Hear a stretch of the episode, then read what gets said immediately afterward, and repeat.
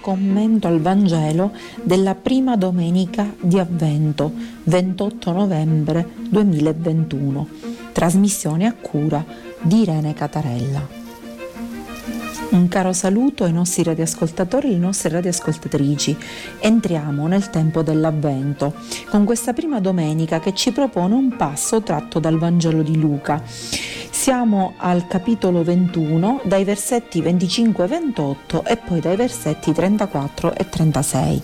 Ma prima di parlare e di commentare il passo, leggiamolo.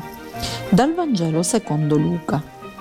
In quel tempo Gesù disse, vi saranno segni nel sole, nella luna e nelle stelle, e sulla terra angoscia di popoli in ansia per il fragore del mare e dei flutti, mentre gli uomini moriranno per la paura e per l'attesa di ciò che dovrà accadere sulla terra.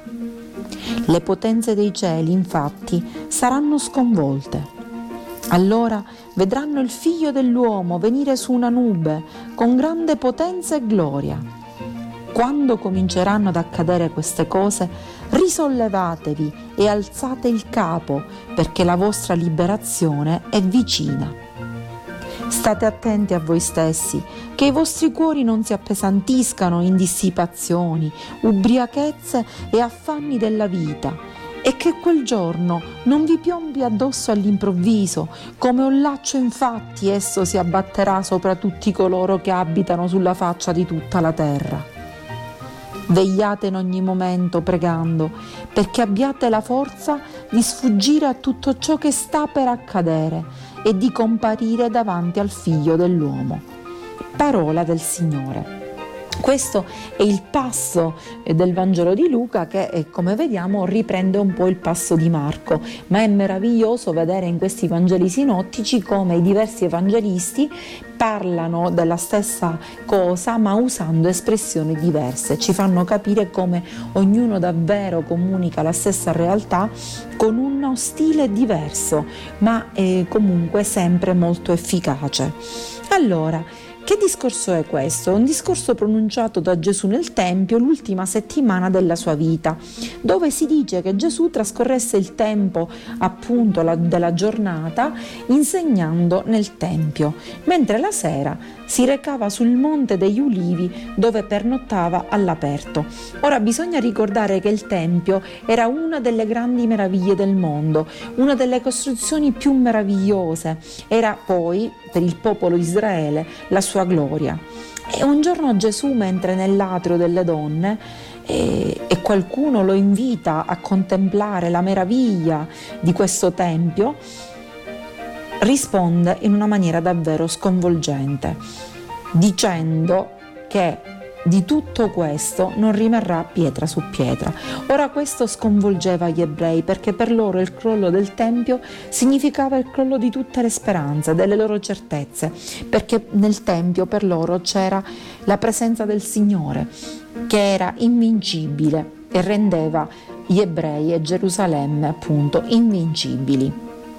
Quindi di fronte all'affermazione di Gesù gli israeliti restavano appunto sconcertati perché pensavano ma se non rimane pietra su pietra che ne è di tutte le nostre speranze? Ora che succede? Di fronte a tutto questo stupore che già le sue parole hanno destato in chi lo ascolta, Gesù aggiunge un, delle frasi e un discorso con un linguaggio apocalittico, cioè un linguaggio che apparentemente è catastrofico, ma dobbiamo ricordare che il termine apocalittico non significa fine del mondo, distruzione o catastrofe, ma significa rivelare, cioè svelare, togliere il velo, cioè spiegare determinate verità. E infatti dirà vi saranno segni nel sole, nella luna e nelle stelle vi sarà eh, sulla terra angoscia di popoli, ansia, come abbiamo visto, no? paura di ciò che accadrà, cioè le potenze dei cieli saranno sconvolte. Ma Gesù dice questo non per dare un annuncio negativo, anzi, nonostante le parole sembrino negative, in realtà lui dice sta finendo un mondo, ma il mondo che sta finendo è il mondo delle ingiustizie dei soprusi, della cattiveria e della violenza, quindi c'è da rallegrarsi per questo. Si distrugge questo mondo per appunto crearne uno migliore. Ora ci sembra strano che nella prima domenica di avvento, periodo in cui ci prepariamo al Natale, periodo di gioia, di festa, Gesù ci parli in questo modo. E, e ehm, sembra quasi inadatto come, come passo, e invece non è così. Perché se noi ci spaventiamo per queste parole non abbiamo capito ciò che Gesù voleva dire. Cioè Gesù introduce il linguaggio apocalittico appunto per svelare un mistero. Quale mistero? È il mistero di sempre, che è quello del dolore, per le ingiustizie, per le guerre, per le violenze sui più deboli, per i soprusi, per la miseria, che noi vediamo accanto allo spreco assoluto cioè per tutto ciò che è negativo, di fronte a cui noi diciamo ma Dio non fa niente per cambiare questo mondo perché fa? Non ha fatto bene il mondo, no, Dio il mondo l'ha fatto benissimo, ma questo mondo che è appunto de- spesso mosso da queste forze insopportabili e intollerabili, ormai sta per finire. Questo mondo non dobbiamo pensare che è destinato a durare nei secoli e in eterno. Questo mondo è finito ed è finito grazie alle parole di Gesù che ci invita a essere di nuovo umani, cioè a ritornare a essere veramente umani, a non basarci sui soprusi e ehm, su ciò che è appunto la violenza, ma basarci sull'amore incondizionato. Ovviamente parla di Sole, Luna e Stelle perché gli antichi basavano su questo la loro vita, per loro erano, regolava il corso degli astri, regolava la vita, il susseguirsi delle stagioni e loro guardavano molto più il cielo di quanto non lo guardiamo noi.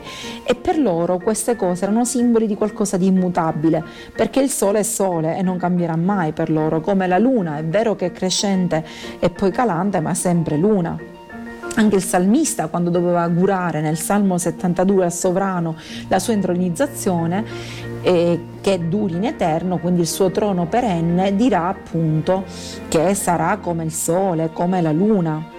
Eppure Gesù dà una notizia. Attenzione, voi che pensate che questo mondo sia immutabile, in realtà non è così, questo mondo muterà. Dio lo sconvolgerà, verrà buttato tutto a terra e la forza del bene soppianterà la forza che per ora sembra del male e che sembra una forza invincibile. Ma for- ciò che vuole cambiare Gesù è anche il concetto di Dio, che era stato inculcato al popolo, un concetto commerciale di Dio secondo cui eh, tu davi un'offerta al Tempio e in cambio Dio ti dava i suoi favori oppure ti proteggeva. No, Gesù eh, porta avanti quella che è la vera figura di Dio, il volto del Padre che ci ama in modo disinteressato, non vuole nulla in cambio se non che noi siamo felici facendo il bene e non fa distinzione fra puri, impuri, anzi scatena castighi, assolutamente no. Perché Gesù viene a portare quindi l'idea di un mondo dove non c'è la forza negativa dell'odio, dell'egoismo e, e, figuriamoci se questa forza la può rappresentare Dio. Quindi viene proprio a sovvertire questa idea di Dio, ma lo fa con queste immagini apocalittiche perché dirà anche che ehm, parla del fragore dei mari e dei flutti, perché il mare nel, nella Bibbia era simbolo delle forze negative dove albergavano i mostri ed è chiaro che di fronte a una forza divina positiva il mare si agita perché vuole perpetuare il mondo antico, ma in questa lotta di forze tra bene e male vincerà il bene. Anche se noi abbiamo paura, anche se certe volte pensiamo che tutto non cambierà, invece è così, cambierà. E Gesù questo ce lo dice, questo cambiamento, annunciando la figura del figlio dell'uomo che arriverà sulla nube, applicandola a sé, è la figura di Daniele 7. Il figlio dell'uomo vuol dire l'uomo vero, l'essere umano vero, e dando eh, praticamente delle indicazioni. Dice quando vedrete tutte queste cose che a voi possono sembrare negative, in realtà non lo sono, attenzione, risollevatevi e alzate il capo perché la vostra liberazione è vicina. Allora Gesù annuncia quindi il trionfo dell'umano sul disumano. Quando cominceranno a accadere questi segni, quindi uno deve essere in grado di percepire questi segni. Non deve essere spaventato dalle vittorie del mondo antico del male, ma deve percepire i segni del bene che arriva, ormai arrivato e vince. Perché? Noi di fronte alla rivelazione di Gesù possiamo posizionarci in due modi, o ci facciamo coinvolgere in questa storia di Dio oppure rimettiamo e restiamo ai margini. E allora Gesù dice mettetevi dritti, anachiupto è il verbo greco, cioè state in piedi, non piegatevi più. Luca utilizzerà questo verbo anche quando parla della donna curva che non ha alcun diritto, che deve chinare il capo, che è umiliata, dice non rassegniamoci, siamo ora che arriverà la vittoria, quindi questo mondo nuovo possiamo mettere metterci in piedi, senza essere rassegnati a schiavitù alle quali essere sottomessi, a mode, a tradizioni, no. Noi siamo dritti e non ci rassegniamo a chinare il capo, neanche di fronte alla nostra fragilità, perché siamo degni di vivere se viviamo nell'amore perché Dio ci ama così come siamo. La seconda cosa che Gesù dice è di alzare la testa, guardare in alto, cioè guardare al senso del nostro esistere e non ripiegare la nostra testa solo alle cose materiali perché non sono l'assoluto. Dobbiamo elevare la testa e guardare al senso dell'esistenza vera perché la liberazione ormai è arrivata. E poi Gesù fa due raccomandazioni e dice non state attenti al male degli altri ma state attenti a voi stessi affinché i vostri cuori non si, non si appesantiscano in dissipazioni, ubriachezze e affanni. Che vuol dire in dissipazioni? In perdite di tempo, in cose che non, non, servono a nulla, che non riempiono la vita di sostanzialità, in ubriachezze che vuol dire in confusioni. Spesso capita che noi ci facciamo confondere da tutto ciò che arriva, dalle parole di qualcuno che ci abbindola con quello che diciamo, e con quello che mm, praticamente eh, vogliamo eh, credere che sia così, no, la parola di Dio è la parola a cui noi dobbiamo credere.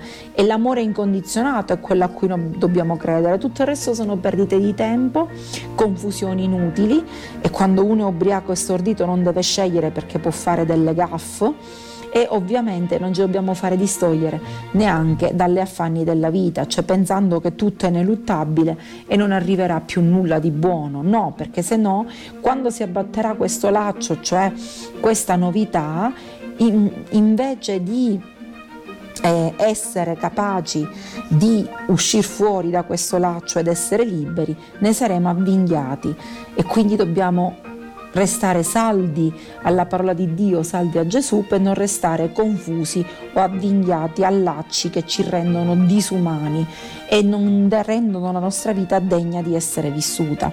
E questo come si fa? Si fa vegliando, quindi monitorando e si fa pregando, appunto. Soprattutto pregando e vegliando, soprattutto portando avanti uno stile di vita che è lo stile di vita che Gesù Cristo ci ha detto.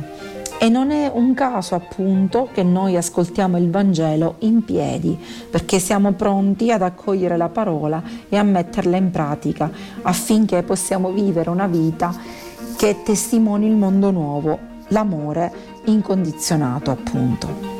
Bene, quindi una prima buona domenica di avvento. Irene Catarella vi augura appunto un buon inizio di questo tempo che ci porterà al Natale e vi dà appuntamento